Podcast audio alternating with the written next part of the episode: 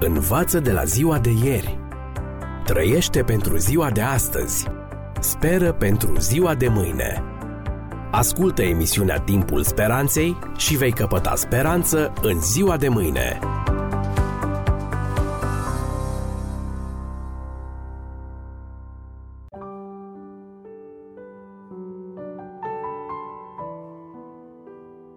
Stimați prieteni, bine v-am regăsit la o nouă ediție a ghidului radiofonic de supraviețuire în secolul 21 cu genericul Începe să trăiești.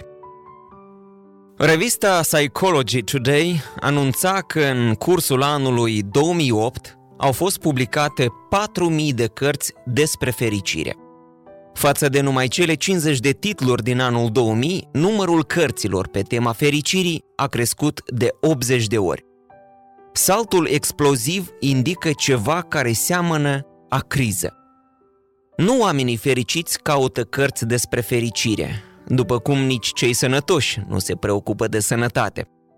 Piața acestor publicații este indiciul unui gol sufletesc care atinge profunzimi alarmante.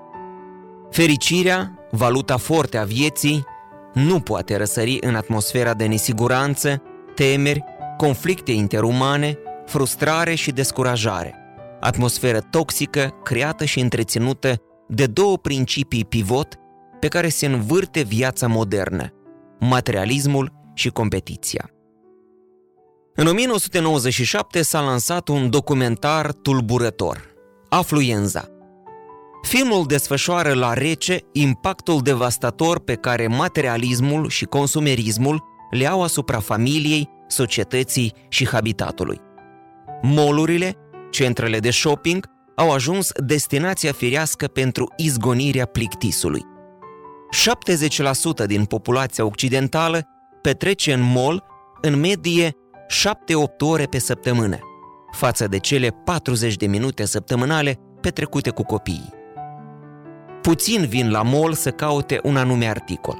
Majoritatea cumpără din impuls, iar abundența produselor îi face să cumpere mult mai mult decât ce-au propus. În 1967, un supermagazin avea doar 9000 de articole. Astăzi are peste 30.000. Câte sunt absolut necesare? Și câte sunt în plus?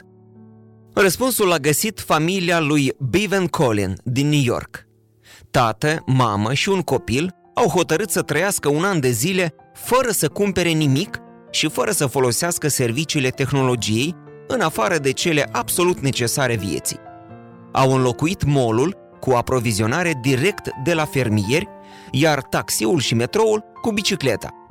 Au oprit aerul condiționat, televizorul au schimbat pe cina de părtășie lungă de 2-3 ore. La sfârșitul anului de pustie, Biven și Michel au constatat că viața lor a devenit mai frumoasă, mai sănătoasă și liberă de mofturile viacului. Să revină la consumerism? Niciodată! Stimați prieteni, cercetătorii de marketing care întrețin consumerismul și-au elaborat strategia pe secretul celor trei pârghii sau motivații care pun în mișcare dorințele omului firesc, instinctele primare, curiozitatea și dorința de afirmare. Ce nu știu ei este că Sfânta Scriptură, deja cu 2000 de ani în urmă, le-a identificat exact. Nu iubiți lumea, spune Marele Apostol Ioan, căci tot ce este în lume, pofta cărnii, instinctele, pofta ochilor, curiozitatea și lăudăroșia vieții, dorința de afirmare, nu vin de la Dumnezeu, ci din lume. 1 Ioan 2 cu 15 și 16. Este de reținut Consumerismul se arată vicios. Satisfacția că dispui de lucruri după plac e de scurtă durată.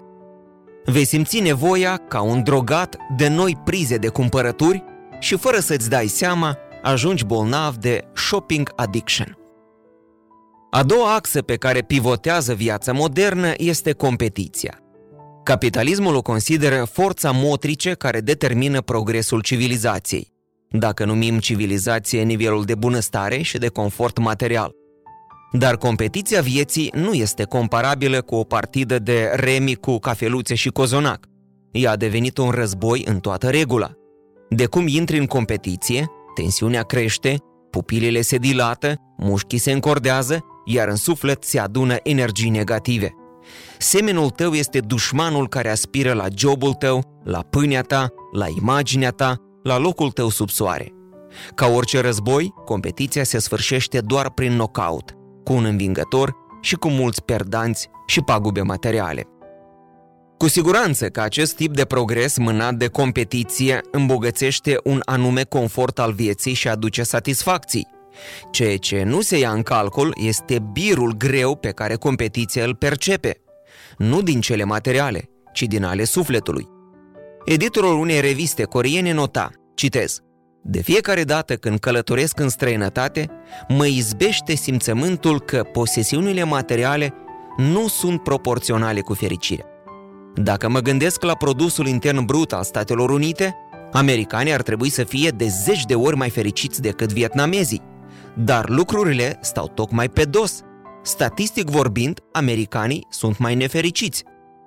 De exemplu, după sondajele publicate în 2005, pe primul loc, cu cel mai mare index al fericirii, se clasa Venezuela și Vanuatu, înaintea Marii Britanii și a Belgiei. Apoi Filipinele surclasau Statele Unite, Franța, Austria și Canada. Chiar și amărâtul Bangladesh depășea Spania, Italia, Portugalia, Ungaria, Slovenia și Croația. România și Republica Moldova, cu indexul fericirii de mai puțin de 23%, se situau în sfertul de jos al scalei, nu departe de Rusia, Ucraina, Bulgaria.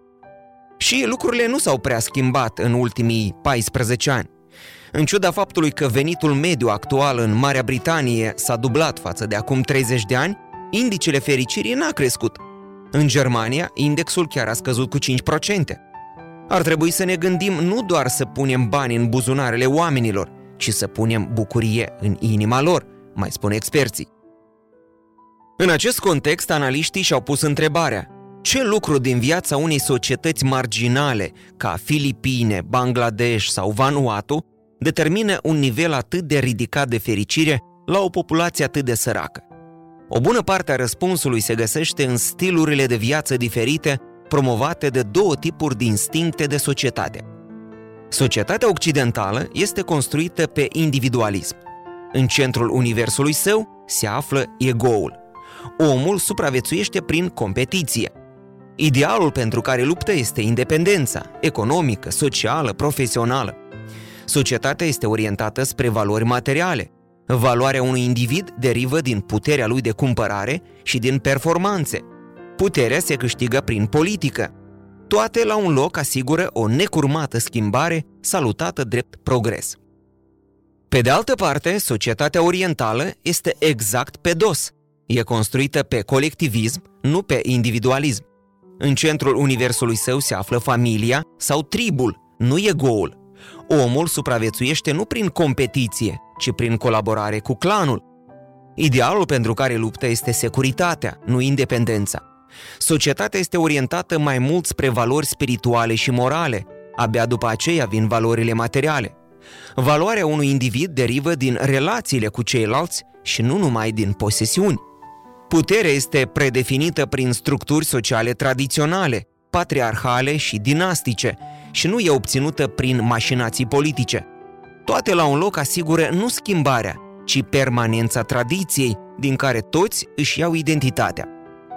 În ambele tipuri, stimați prieteni, există și lucruri bune și mai puțin bune. Dar ceea ce definește societatea comunitară, colectivistă, ca fiind mai fericită, deci superioară, este faptul că în ea, cei doi piloni ai societății noastre, materialismul și competiția, sunt înlocuiți cu valori moral-spirituale și cu colaborarea. Dacă în societatea individualistă oamenii se percep ca dușmani, angajați într-o luptă pe viață și pe moarte, în societatea colectivistă, oamenii sunt frați și în toate câștigă toți. Nu există perdanți.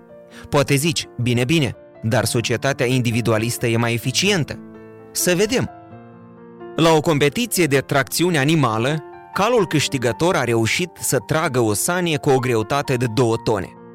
Al doilea clasat a reușit să tragă 1,8 tone – la încheiere, organizatorul a făcut o demonstrație surpriză. I-a pus pe ambii cai să tragă la aceeași sanie. Împreună au reușit să tragă 5,5 tone. Câștigul de a fi tras împreună, asta înseamnă sinergie, a adăugat randamentul încă unui cal, un plus de 1,7 tone.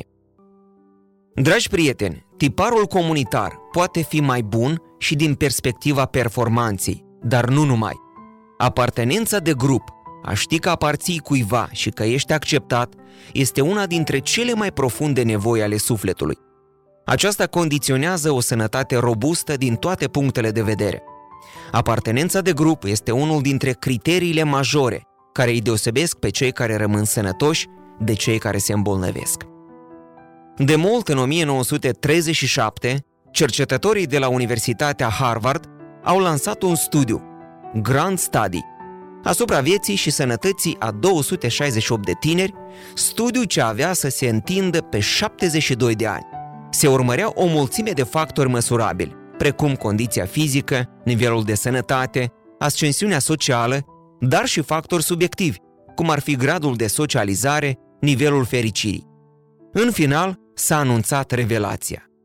Un lucru cu adevărat covârșitor care determină calitatea vieții și fericirea îl constituie relațiile cu semenii.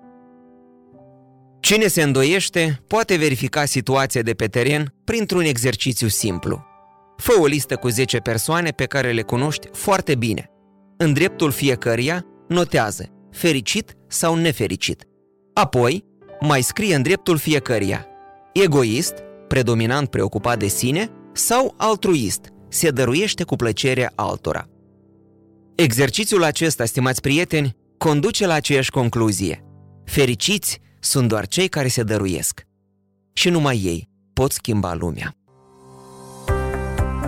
Învață de la ziua de ieri. Trăiește pentru ziua de astăzi. Speră pentru ziua de mâine. Ascultă emisiunea Timpul Speranței și vei căpăta speranță în ziua de mâine.